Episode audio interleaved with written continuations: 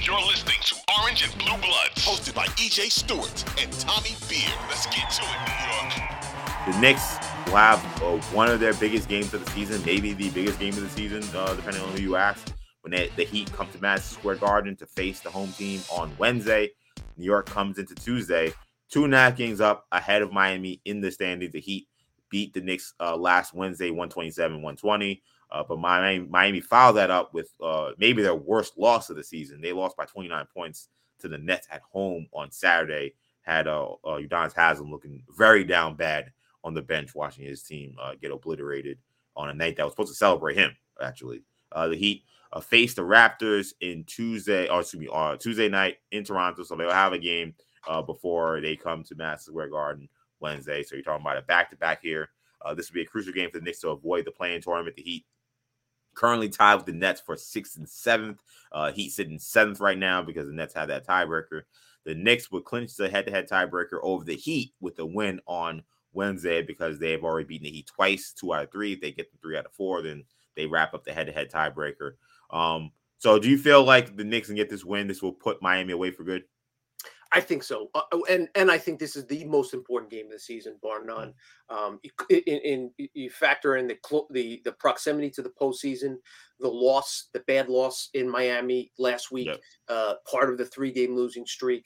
The win against a win is a win, the win against the Rockets, but this would kind of, make fans feel more comfortable that the Knicks are back on track and just kind of send a message to themselves, the team, the rest of the Eastern Conference, their potential first-round opponent. And one other thing, I don't know if we paid enough attention to it because I didn't have until this morning. The Cavs have 48 wins. The Sixers have 49. The Cavs are just a game and a half behind the Sixers, and the Sixers have an incredibly tough schedule. I was looking at their schedule this morning.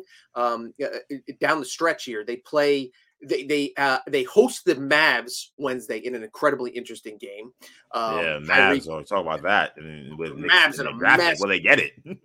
Crazy situation. But then they won last night. Now they're only a half game back of getting right back in that playoff mix. It looked like they were dead and buried after the NBA does them a favor and rescinds a technical on Luka Doncic. But the Sixers host the Mavs. Host the Raptors Friday, Sunday at Milwaukee. Next Tuesday, they host the Celtics. Next Thursday, they host the Miami. Then they close out the season at Atlanta, at Brooklyn. So not a cakewalk by any stretch of the imagination. Cleveland has a far easier schedule. If the Knicks stay in that 5, what's that? Yeah, I say according to Tankathon, the Cleveland has the second easiest schedule left remaining. The Philly has the second toughest schedule remaining with 7 games left. They're tough. Their quote unquote easiest game is against Toronto. Exactly, and that's a game that Toronto's playing much better, right? And Knick fans will be rooting for Toronto, or if more just as much rooting for a close game, a triple overtime game. So that one other thing I just wanted to mention because the alert popped up on my phone in the 1:30. We're recording this. What's it? Tuesday afternoon. Yes, Tuesday. In the Tuesday afternoon injury report. Jimmy Butler was just downgraded to questionable with his back. A neck injury. So he still sounds like he's going to play questionable. He has a questionable tag, which I think is basically 50-50 shot or closer to 75%. Yeah. But it is the front end of a back-to-back. Might he keep him out or play him tonight, and then he might have to sit out? Something to keep an eye on for Knick fans, Jimmy Butler, because without him, he's the head of the snake over there. We saw how important he is and he's decided to start playing now. It's after the All-Star break. Yeah. So he figures he'll this is when he decides that the games count, which may not be the best strategy if the Heat fall into the 7th seed. That all that being said, there's a very interesting scenario playing out between that 4 and 5 seed. If the Knicks stay in the 5 seed, they might actually end up playing the Sixers in the first round. But that's a story and a shoot to worry about for another day. I think to directly answer your question, if the Knicks win Wednesday night, that would I don't want to say it would lock up a 5 or 6 seed or prevent at least the Heat from catching the Knicks, which would lock at least the 6 seed. Right. I think it would, 95-99% in that area. This would be a huge one. Yeah, I mean, the Knicks only have 6 games left. The Heat obviously have, I believe, 7. So, yeah, if you're talking about getting a win here, Now you got 5 games left, and you're up 3.5 games. Or, well, we'll see what happens. I mean, they could be up 3 games, depending on if they lose Toronto. They could be up 2. But, I mean, if you're talking about going up 4, like that it's over. Miami's not catching, and you're going to be in the. You're going to at least not be in the play-in. And we talked, and as we talked about last time, this would give a win would give the Knicks a 3-1 series lead. Yes, and now you can't tie them. Right. And that's huge. Yeah. And that so that not only then it's like 5 because the Heat wouldn't just have to catch the Knicks; they'd have to pass. Yeah, so this is why this game is so important. And I think that if the Knicks can get this game, I think that you can feel good about Miami not catching you. If Miami can't catch you, then you're not gonna see the play-in tournament, which is the most important thing because you know. 2 losses in a play-in tournament, you're gone. So Knicks don't want to be in that predicament. And also there are some teams in there that Knicks have struggled against this season. We've mentioned the Raptors. You know, they've had some tough games against the Bulls this season. So that's not something they want to have to even deal with. So this is why this game is very important. I think for the Knicks to come out, you mentioned Jimmy Butler's health. I mean, Jimmy Butler's been playing so well of late. The fact that now he may be dinged up, whether he's healthy or not, well, rather whether he plays or not, if he plays and he's stayed up, that still is a big loss for the Heat because of just how well he's been playing of late. And for the Knicks, we got to see the defensive effort pick up in this game. Like, I want to see – and I was thinking about this game coming into the show today. Like, I really hope that everyone at Madison Square Garden that's rooting for the Knicks or involved in the Knicks treats this like a playoff game. Like, I think that the Knicks players – they have that same kind of mentality, that same kind of focus, same kind of tenacity. I think the fans need to show up in a big way in this game. This is the first time I'm calling on Knicks fans going to Madison Square Garden on Wednesday. I think for a lot of the season, Knicks have been good, and the Garden's always a great place to play. But in some ways, like I feel like for a lot of opposing teams, it is not an intimidating place to play because you know they talked about during the broadcast on Monday night how the Rockets were so excited to play at Madison Square Garden for the first time. A lot of those young players. Were really excited and they kind of came in, you know, on their Snapchat, probably on their TikToks and, you know, the Instagram lives walking through the garden, say, yo, I'm at Madison Square Garden. That's apparently what Jabari Green was doing before the game. Jalen Green, I'm sorry, mixed up their 2 rookies or 2 young players, but Jalen Green was doing that before the game. So, like, that's all well and good. But I think for a game like this against technically a rival, but also a team that, you know, chasing you in the standings, I need a playoff like type atmosphere at the Garden. They can't make this an easy place to play. I'm hoping everybody comes with the right importance heading into this game and the right intensity heading into this game because this game really is that important. Very true. And the Knicks don't have a lot of players with playoff experience, you know. Yeah. Obviously, Brunson had his run last year, and some of the Knicks got a taste 2 years ago. But, you know, Josh Hart has talked about why these games mean so much because he's never played in a competitive game this late in the season.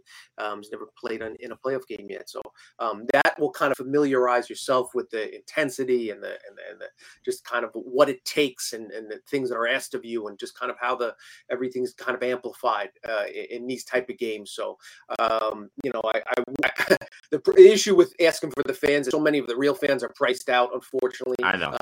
At Garden, that's difficult to even get into the game. It's insane to try to get in there. But you're right. The fans that are in there, season ticket holders, a little practice for them as well to get their vocal cords ready for the postseason because this one, this game is again, I think the most important game the Knicks have played this regular season. Certainly, they didn't play any really important games last season. So dating back to the 4 seed, the 2020-21 season, but before that, there hasn't been a time where the Knicks have played a game in late March. You get the Heat adds a little bit more intensity to it. Should be fun. I'm looking forward to this one. Yeah, I'm looking forward to one as well. I mean, Miami recently, we talked about that, you know, they played the Knicks. They have not played a lot. They played the Knicks, and then they played the Nets. That's the only game they've played. You know, and obviously they have this game coming up, which is why they'll have this rest disadvantage heading into this game on Wednesday. But going from that Knicks win to that Brooklyn loss where, you know, they gave up 37 points in the second quarter, 39 points in the third quarter. In the second half, they scored 18 points in the third quarter, 13 in the fourth quarter. He's talking about 31 points in the second half. This, I mean, and that's why I'm really focused on the defense because we saw in that first game against Miami, or that first game, but the last game against Miami, where the Knicks, you know, they made the Heat look like this great three-point shooting team and team that can get up and down and spread you out. And that's not who this Heat team has been this season. They have been a lot more of kind of a rugged, kind of like slow you down and kind of just try to beat you into submission kind of team. They just don't have that kind of offensive firepower. The Nets were able to, you know, with their athletes and their defensive players, were able to kind of just, you know, snuff them out completely in the second half. The Knicks need to come out with that same intensity, like whether it's, you know, cutting off Jimmy Butler and not making him get a lot of converts early. You know, I thought that in that last game they were showing a little too much respect for his drive. Like, there were a couple times he just stepped into some jump shots that were practice shots. Like, that can't happen. They got to stay attached to Tyler Hero. Hero's played great, I think, every game against Knicks this season. They have not really guarded him that well. He was the only guy that played well in that game against the Nets a couple nights ago. You guys stay attached to him. I'm looking for Quentin Grimes, who had a really big game in Miami offensively, to have that same kind of impact defensively, which you can do. There's one thing about the Heat is because they don't have really a threat at the point guard position. These guys playing off the ball, Jimmy Butler, Tyler Hero, he can actually get reps on these guys. Now, you can't guard both of them, so he's going to need help from somebody else. But I'm hoping that Grimes can step up and have another big game this Wednesday, both on both sides of the ball.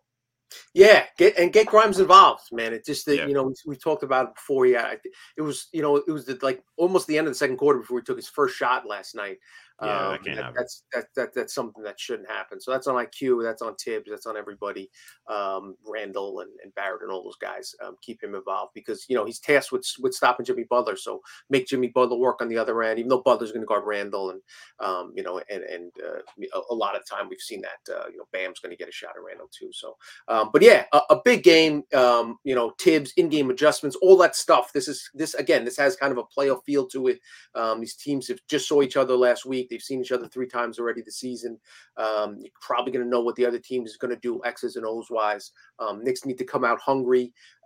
They didn't fall behind by 10 points in the first half against the Rockets for the first time in 5 games. But that's because the Rockets are terrible. You play the way you did against the Rockets in the first half. That Miami team is up 10 points going to the halftime. And then you have to dig yourself out of a hole. So come out, play well, play with energy, play inspired, and show the Heat, show the rest of the league, show your first round opponent, be it the Cavs or the Sixers, that you mean business. And then you can kind of, and that'll buy you a little bit of leeway, a little bit of rope to rest Randall a little bit more over the final 5 games, to rest Brunson a little bit more, if you can, kind of eliminate the Heat from that top 6. Knicks Heat, Wednesday night at the Garden, playoff implications, all those words. It's like a happy place for me.